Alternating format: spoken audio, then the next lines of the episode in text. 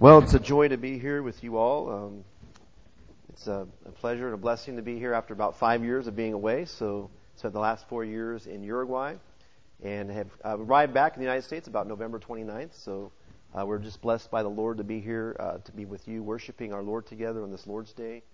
And it's a joy to see you and to get to meet people that we've uh, read about names sometimes, but you know we need to put a face with the names. So, it's a blessing to be here with you guys. Uh, we're going to be looking at the Lord's Word today in Matthew chapter 16. So if you want to turn your Bible there, in your copy of God's Word, uh, chapter 16 of Matthew. You'll have to forgive me. This is the first time I'm preaching in English in like four years, so um, so if I mess up or start, you know, you know, branching out into Spanish, please forgive me. But um, no, really, uh, we're looking at a wonderful passage today um, from the Gospel of Matthew uh, chapter 16. And I'd like to begin by praying, and then I'll read the passage, okay? Father in heaven, uh, we praise your holy name. We thank you for this time to worship and glorify you. We thank you for the worship and for the ministry that we've already experienced this morning as we've confessed our sins, as we've had our call to worship, Lord. Uh, we've been called into your presence to worship the King of glory. Who is this King of glory? He's the Lord Almighty. We praise you. Uh, we thank you for how you've forgiven us our sins, Lord.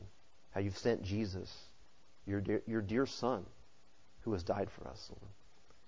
We thank you for your word, how you instruct us. We do pray and, and plead for your Spirit's blessing upon the preaching of your word today, that it might be powerful uh, for our hearts, Lord. Not just for our minds, but also our minds, but also for our hearts. That we might be changed people that we might grow in our love and appreciation for Jesus, our Savior, that we might grow in new obedience, that we might grow in our walk with you.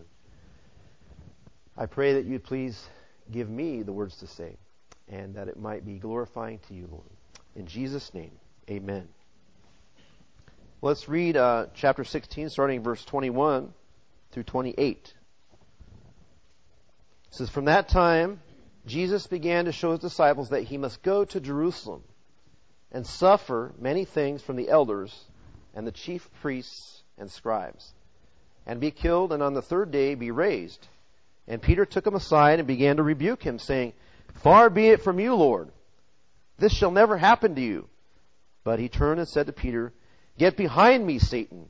You are a hindrance to me, for you are not setting your mind on the things of God, but on the things of man. Then Jesus told his disciples, If anyone would come after me, let him deny himself and take up his cross and follow me. For whoever would save his life will lose it, but whoever loses his life for my sake will find it. For what will it profit a man if he gains the whole world and forfeits his soul? Or what will a man, or what shall a man give in return for his soul? For the Son of Man is going to come with his angels in the glory of his Father, and then he will repay each person according to what he's done. Truly I say to you, there are some standing here who will not taste death until they see the Son of Man coming in his kingdom. Amen. Well, nobody likes suffering. It's miserable, uncomfortable, and unwanted. The thought of severe suffering can produce fear, anxiety, and depression, even in the most faithful of Christians. We see it all around us, don't we? We see it in the lives of our loved ones. We see it in our society. We see it around the world. And we, we uh, experience suffering every day. But we have to stop and realize that sin is what brought suffering into the world and that it was our fault originally, that God created the world good, but that we brought suffering into the world through our own sin and rebellion to God. Well, as we look at Matthew chapter 16 today, uh, we want to realize that uh, suffering is actually part of God's design, even though that's not really the way He created the world. Uh, he uses it for His own purposes, uh, and He chose in His sovereign purposes and His uh, glorious purposes to use suffering uh, to be the very thing that would accomplish our salvation through Jesus Christ Himself that our Lord had to face the cross and to suffer and to die for us. Not only that, brothers and sisters, but He uses suffering in our own lives to sanctify us. But He calls us to a life of being willing to suffer, of being willing to follow Him, of being willing to deny ourselves, of being willing to go to our death. Like our, our Lord Jesus, who was the Lamb who was led to the slaughter without speaking a word. And we too must follow our Lord in this. Though in no way we are accomplishing salvation for anybody, but it is the pattern that Christ has set forth for us.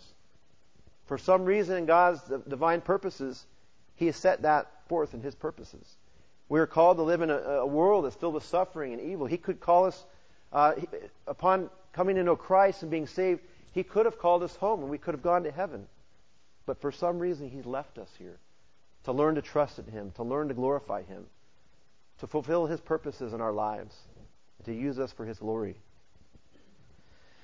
Well, I hope that this message is not too much of a downer for us, but it's a good reminder to us of God's purposes. And I hope that we shall see some hope at the end of the message as Christ gives some of the reasons uh, for the, some of this suffering.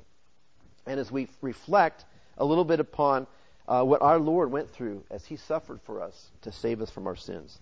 See, our tendency, brothers and sisters, is that we uh, can forget the depths to which God went to save us and the pain and suffering that Jesus experienced us.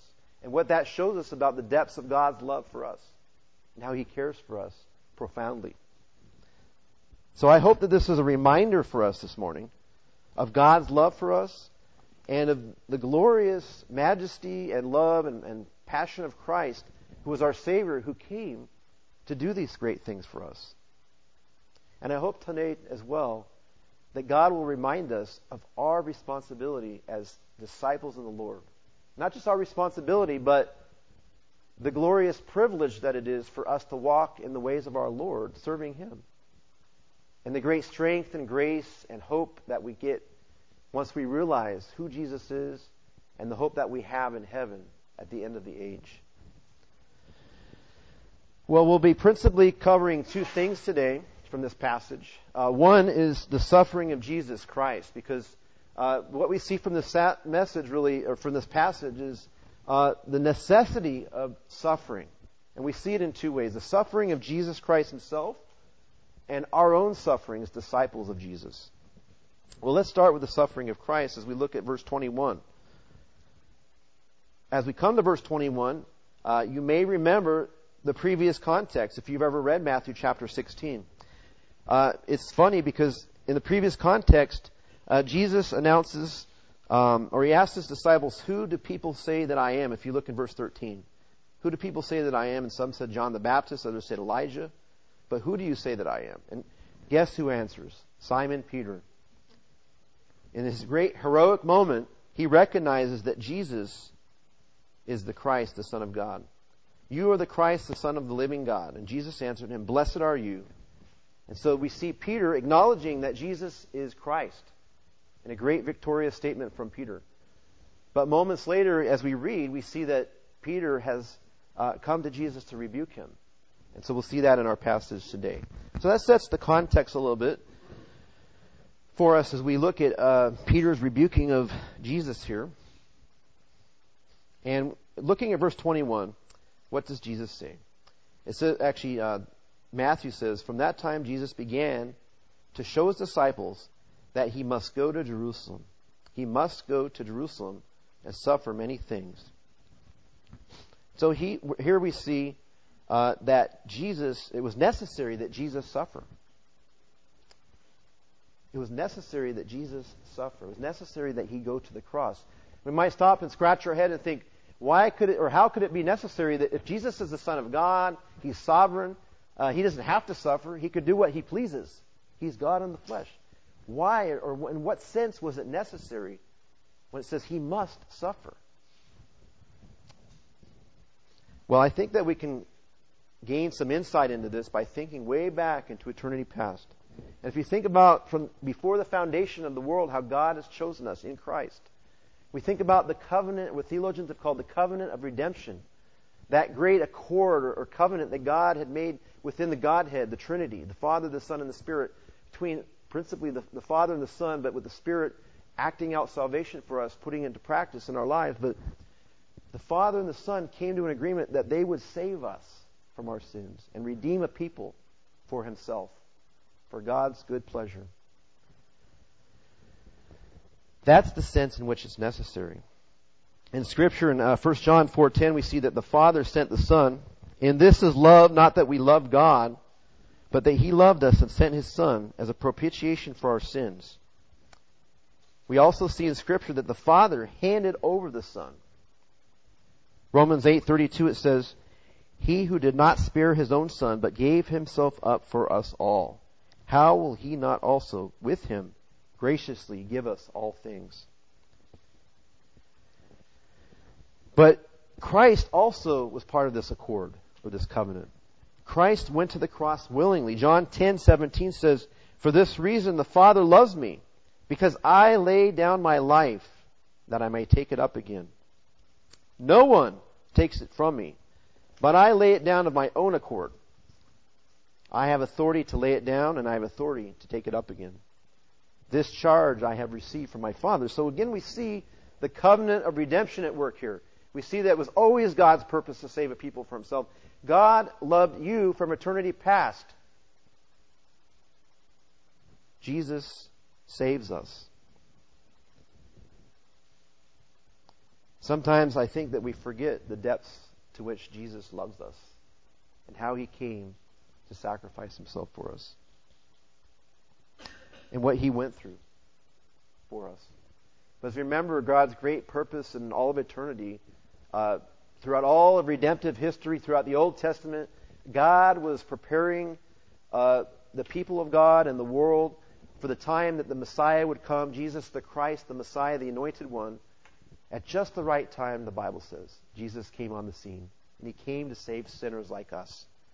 Sinners who had no hope, Perhaps you were uh, grown. Perhaps you grew up in a Christian home. Perhaps you grew up in a non-Christian home. But either way, I think that you can stop and think: What if it were? What would it be if God never saved me? What would my life be like right now? I shudder to think what my life would be like right now if it would, if God had not saved me at 17 years old, growing up in a nominal Roman Catholic family. But then God reached out and plucked me out of the uh, fire of hell the, the future fires of hell that I would be facing had it not been for His grace and love. And I think you could probably identify it the same way. For my wife, she was raised in a Christian home all of her life. But that precious promise, that precious work of Christ means so much to us as Christians. Well, we also see the nature of uh, Christ's suffering here. Look at, uh, with me at verse 21 again. It says that he must go to Jerusalem and suffer many things. He must suffer many things. Now, you and I understand that Jesus had many things to look forward to, so to speak, in the suffering. Of course, he wasn't looking forward to it, but he knew that it had to be done. It was his pleasure to save us. We know, but the disciples did not understand at this point. But let's stop for a moment and think about some of the suffering of Jesus he says that he would be suffering many things from the, uh, from the elders, the chief priests, and the scribes. In other words, from the religious leaders of ancient Israel during this time. And if we remember from the Romans, we'll see that the uh, council, the Sanhedrin, actually condemned Jesus. But then Pilate actually gave his stamp of approval for him to be crucified. The Roman governor Remember when Jesus was in the Garden of Gethsemane with his disciples just before the time of the crucifixion? Uh, what did it say that happened to Jesus? It said that he prayed, and it says that he uh, sweat drops of blood. He was in such agonizing uh, suffering at that moment in his psyche, in his being, in his soul. Of course, he was committed to following the Father's will, but yet it tore him up inside. Being a human being, a human, a human person in the flesh, like us, it had to have done that. And then later on, uh, Jesus, when he was led to his crucifixion, what happened? He was mocked by the soldiers. He was beaten and whipped by the soldiers. He had the shame and embarrassment of having to be treated such in such a way, and to, having his clothes taken from him, and having marched forward uh, either half nude or completely nude. And furthermore, he had the exhaustion of after having been beaten to have to carry his own cross for part of the way. And all of this before the crucifixion. Do you understand what the crucifixion was? It was the most horrible way to die. It was the worst penalty for anything you could have done in the Roman Empire. They would tie the victim or nail him to a wooden cross and hang him upright. And he would hang there. And over time, it became difficult to breathe, and he would have to push up to breathe, to, to breathe, uh, to bring air into his lungs. And eventually, he would die in great suffering and anguish.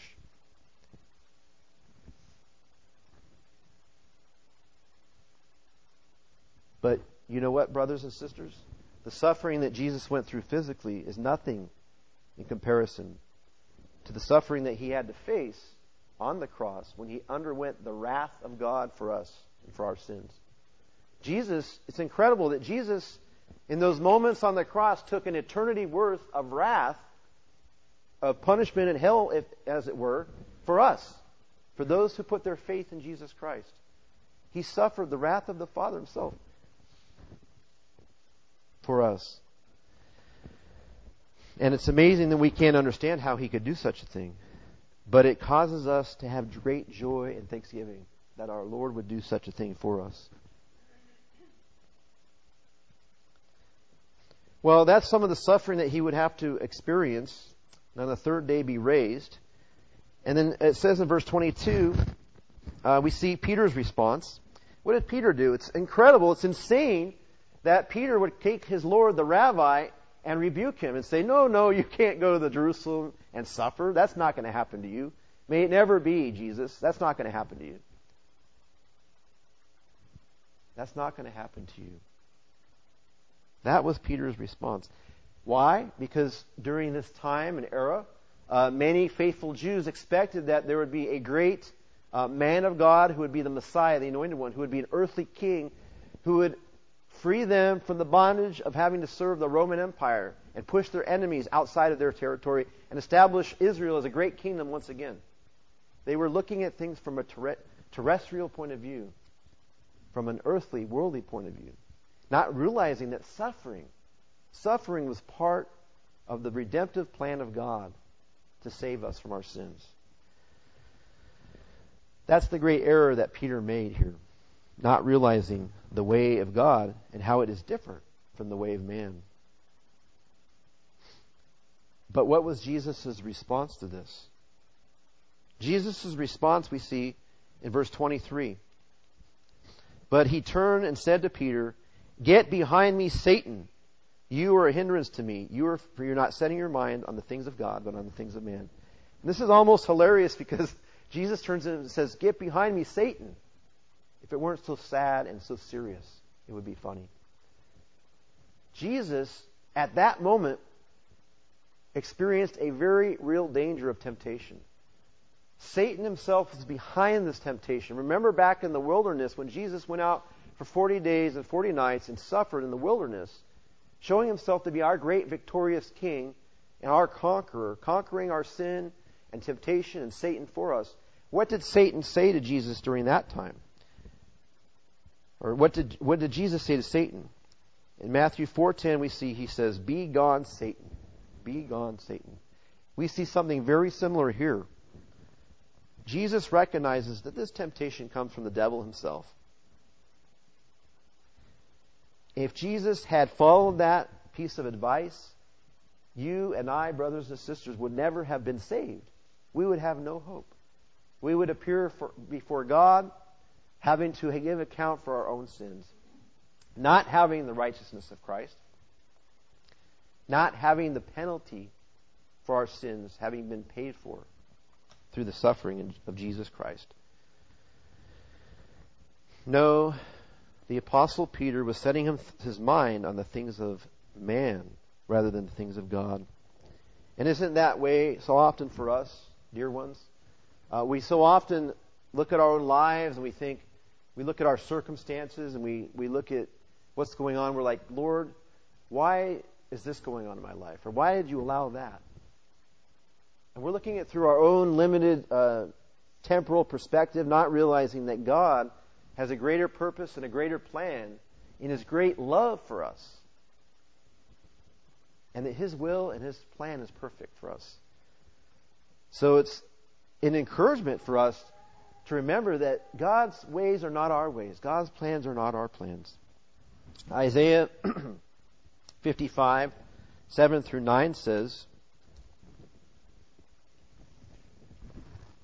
Let the wicked forsake his way, and the unrighteous man his thoughts. Let him return to the Lord, that he may have compassion on him, and to our God, for he will abundantly pardon. For my thoughts are not your thoughts, neither are your ways my ways, declares the Lord. For as the heavens are higher than the earth, so are my ways higher than your ways, and my thoughts than your thoughts. So this is actually a very gracious passage here in Isaiah 55 showing us that though we, like Peter, have made mistakes, we have made errors in our thinking, and we put our mind on the things of man instead of the things of God, God says, Come back to me. We have acted like wicked people doing that, but God says, There is much grace and love for you. Come back to me. Put your mind on the things of Christ. Think your thoughts after God's thoughts. And Lord will pour out His compassion on us. He will abundantly pardon us. So we shouldn't beat up ourselves too too badly.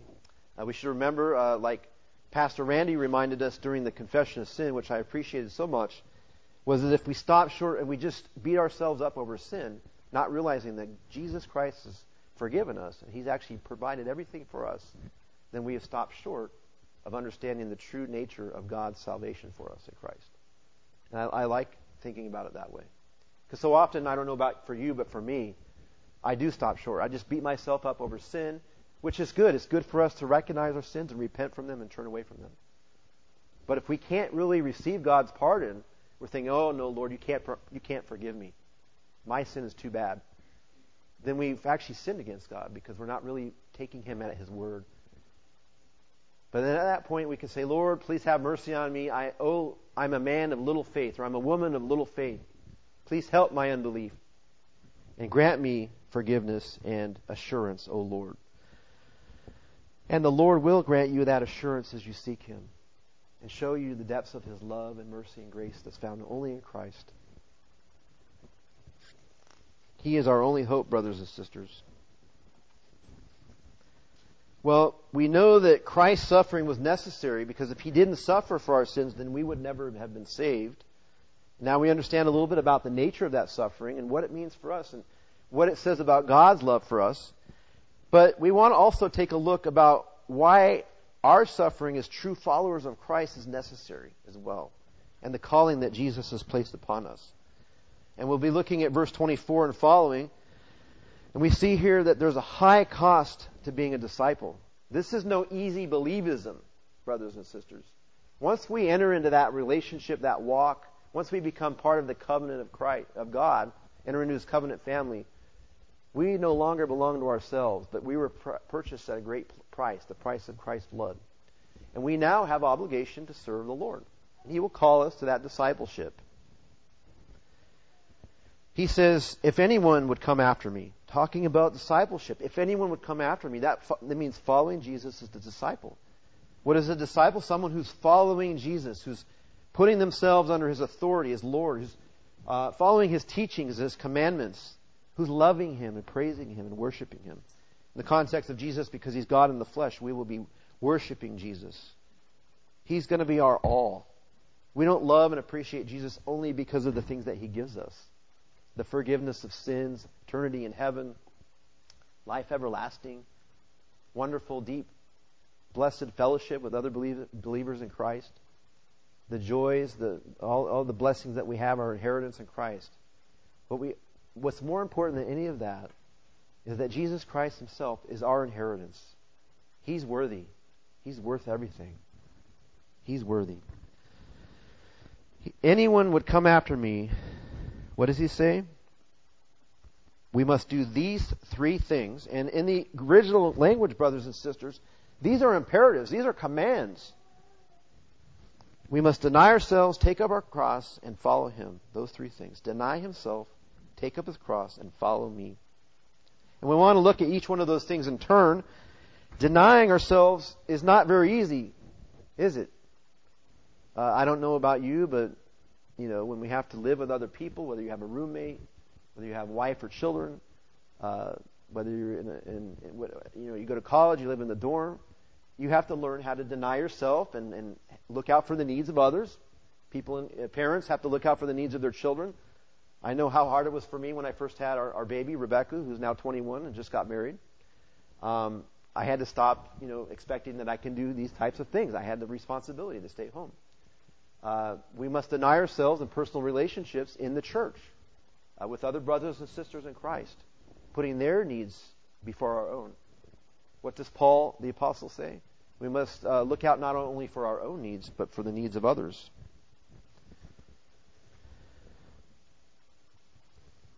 Deny yourself but, you know, in our society, in our culture, we're used to uh, fighting for our own rights, putting ourselves first, aren't we, so often? We don't really want to deny ourselves.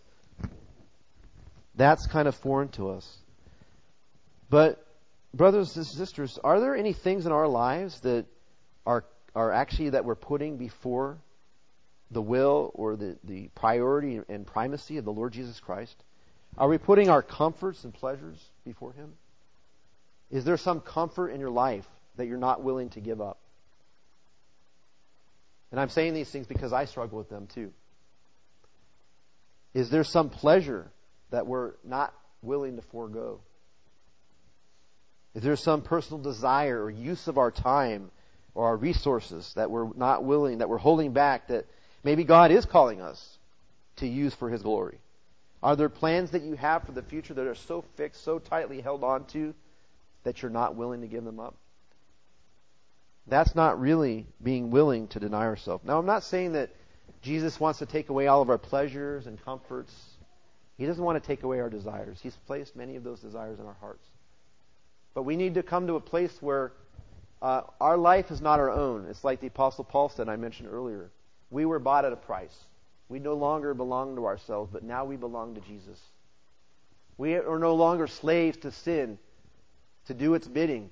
But now we are slaves of righteousness, slaves of Christ, servants of Jesus, called to worship and honor Him. And it should be such a pleasure and joy.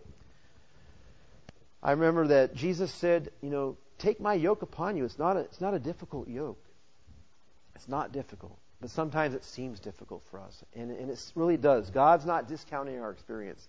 He understands that it can be difficult to say no to ourselves. And He's very patient with us. He loves us. It's like parents with young children. I mean, when they're learning to do things like walk or whatever, the parent doesn't, because they can't walk, doesn't slap them and say, you know, start walking, kid. No, but they're very patient and loving. And God is that way with us. He loves us. Deny ourselves for Christ. Then he says, take up his cross. And these things are all somewhat related. Um, Jesus has the cross in mind, literally, that he's going to the cross and dying for us. And God may call some people, some Christians, maybe some of us, to give our very lives for Christ. And you may never know.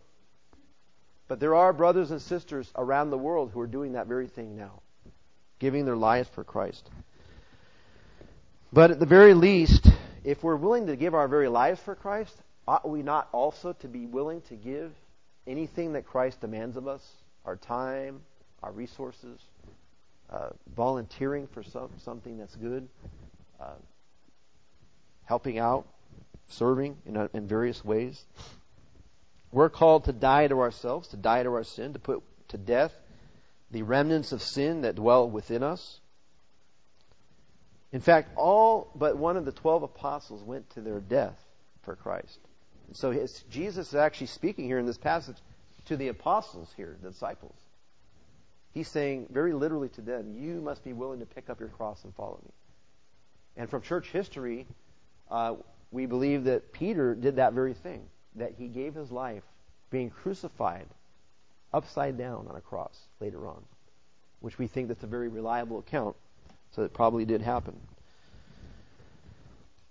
So, for us, though, as disciples of Christ, we must be willing to follow Jesus in that way, um, taking up our cross. Uh, we also must be willing to follow Jesus. That's a commitment to obey Jesus, to love Him, to worship Him. and to follow him and give our all for Christ. Remember, brothers and sisters, Jesus is worthy. And we want to think about all of these things, these imperatives, these commands, in light of the suffering that we contemplated earlier in the, in the previous verses that Jesus said he must go. This was not any, you know, necessity that was uh, put upon him by the very nature of reality. This was a necessity that he chose. Jesus Christ himself chose that. And that should give us the impetus to serve and love him even more, even more and more, brothers and sisters. But in the following verses, Jesus does give us three reasons why uh, we ought to follow him as disciples, suffering or being willing to suffer in these ways. Notice that Jesus says in verses 26, 27, uh, verses 26 and 27, he uses the word for three times. For, verse 26. Verse 27, for the Son of Man. Three different times. Verse 26, for what will it, I'm sorry, verse 25. Uh, for whatever, for whoever would save his life will lose it. But whoever loses his life for my sake will find it. What in the world is Jesus talking about here? Jesus, I think, is mentioning something very practical for our lives, saying that if you're not willing to lose your life and find it in Christ, then your life will not be what it should be or ought to be. Put another way, Jesus is our life, and if you're not a true worshiper of Jesus, if you're not following the Lord and loving Him and making Him your life, then you're missing out. What does the Westminster uh, Confession say in, in, in question number one? What is the chief end of man? Man's chief end is to glorify God, and to enjoy Him forever. If our chief end or our final purpose is to love and glorify God, to enjoy Jesus, if we're not following after Jesus as disciples, then we're missing out. Our lives are not fulfilled. Our lives are not what they ought to be. And I think that's the aspect that Jesus is trying to bring out here. Because he also gives a very related one in verse 26. For what will it profit a man if he, if he gains the whole world and forfeits his soul? Now, this has eternal implications. What will it profit a man if he gains the whole world? What if you gain riches and uh, you forsake Christ and you make you know money your God, and you go out and you make a million dollars or a billion dollars or what have you, but your life is empty without Christ? You will lose your very soul because you will not be saved from your sins. You will be dead in your sins and your transgressions for all of eternity, and you'll be condemned to hell forever. That is something very serious. That is something to contemplate. What will it gain a man to gain the whole world but forfeit his own soul? It will gain him nothing. That's another reason why we all ought to be disciples of Jesus. And if there's somebody here today who does not know the Lord Jesus Christ, if you have not uh, put your trust in Jesus Christ, if you've not called upon Him, confessing your sins, and putting your faith in Him, you have the opportunity to trust in Jesus. He will not turn your way, He will accept you. And He will forgive all of your sins. And you will find eternal joy in Him. Well, Jesus gives us a third reason, which we find in verse 27. For the Son of Man is going to come with his angels in glory of his Father. And there he will repay each person according to what he has done. Jesus wants us to set our eyes on the coming judgment. At the end of the, uh, the end of the age, when Jesus comes back in his second coming, there will be a judgment. Some to eternal life and some to eternal death. And he says, the Son of Man, or Jesus, is coming with his angels, and he will repay each person according to what he's done. Now, for this, uh, th- this is a message for the condemned uh, and for the, the, the saved. To the condemned or the lost, this is actually a warning. Trust Christ now. Turn away from your sins and cling to Lord Jesus Christ. But for us as believers, it speaks of our reward. It gives us hope and encouragement and great joy. As we look at the suffering that we have to face in this life, and I know that all of you uh, experience, have experienced much suffering in your lives in various ways, some more than others. We've lost loved ones. Uh, perhaps some of you struggle with chronic pain. Uh, you've had the pain of rejected relationships or strained relationships. We suffer in a fallen world where we read of world events where we just hear about the anguish of people who are in uh, places of uh, where they're being in, killed by, by, by wars. Uh, we see sin and, and suffering all around us. For us, we realize that even though God has left us in this world and we have experienced much suffering, that it's all uh, pales in comparison to what we have, the hope that we have in heaven that's coming. Perhaps you remember um, that the Apostle Paul said in uh, 2 Corinthians 4.16 uh, that our suffering uh, is light and momentary in comparison with what will be revealed in us. Let me read that, that scripture for you. 2 Corinthians 4.16. So we do not lose heart. Though our outer self is wasting away, our inner self is being renewed day by day. For this light momentary affliction is preparing for us an eternal weight of glory beyond all comparison. As we look not to the things that are seen, but to the things that are unseen. For the things that are seen are transient, but the things that are unseen are eternal.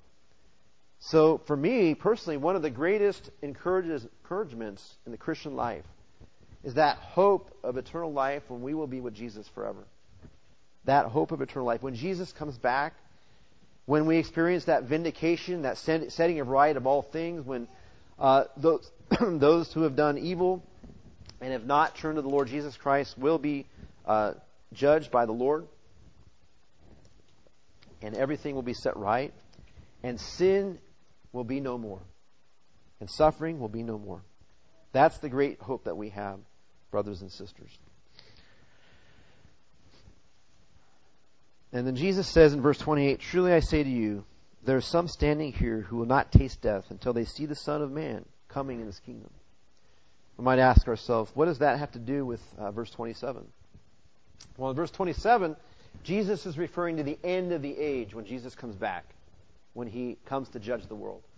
But many, and not, if not most scholars, and my opinion as well, that verse 28 refers to uh, the beginning of the coming of the kingdom of the Lord Jesus Christ. You and I live in a time of the already and the not yet. We live in a time between the first and the second coming of Jesus. We live in a time of the church age, like I said before, where we're left in the world and we have to experience struggle with sin. We have to experience suffering. Uh, but we begin to experience the joys of the Lord. We see Jesus coming in his power, even uh, in this world.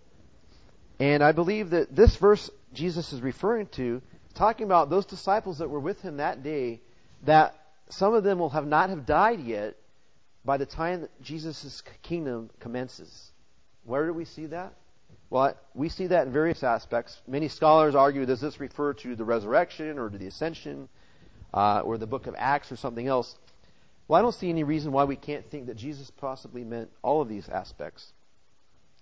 Uh, remember, some of the great redemptive uh, truths that came about when Christ uh, came into glory after the resurrection were the resurrection itself.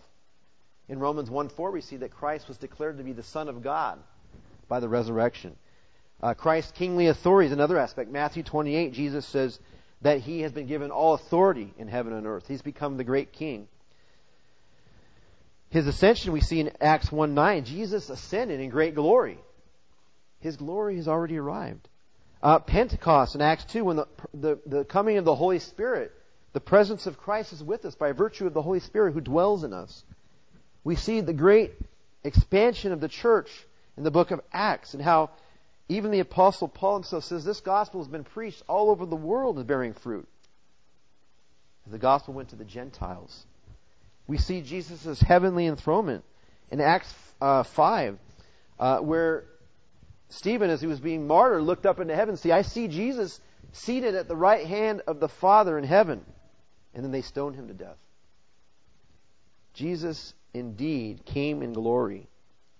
And during this church age, Jesus continues to reign in great glory, even though sometimes we don't see him intervening in the ways that we might hope. and that He leaves us sometimes in our suffering. Or He calls us to go through difficult things and suffering in our lives, or great sacrifices. But even in this world, we have begun to experience the great blessings of Jesus. We have fellowship with the Father right now because the Holy Spirit dwells in us. We have the assurance of the forgiveness of sins. We have the great hope of, of our own resurrection, as the Apostle Paul says in Corinthians. All of those things should give us great joy and peace and excitement and gratitude. God understands the suffering that you go through every day. And I want you and I to remember that Jesus is reigning from on high and that he loves us and that he went through great suffering for us so that we could be part of his family, that we could be grafted into the covenant along with the rest of his covenant people, and that we could have the hope of eternal life. Let's pray. Father, we praise and glorify you for our Lord Jesus Christ, who indeed went through great suffering for us, and who indeed planned that from eternity past, knowing that his time would come when it was perfect timing in the great plan of the Father. We thank you that that time came and passed, and that we today can look back to that great redemptive act of Jesus, who took the suffering for our sins upon the cross that we know that all of our sins, past, present, and future, are now forgiven in Christ. We are declared to be righteous, and our sin is forgiven. And now we live joyous lives of faithful discipleship, Lord, though not without suffering, though not without pain. But in light of what you've done for us, and in light of eternity, in light of the great hope that we have in the future, knowing that you are good, and that you care for us, and that you will be with us every step of the way. And we pray that you would help us be faithful. Lord, for our temptation is to turn away. But we know that you are preserving us. We know that you take care of us, Lord. And we we're grateful to you for that. In Jesus' name, amen.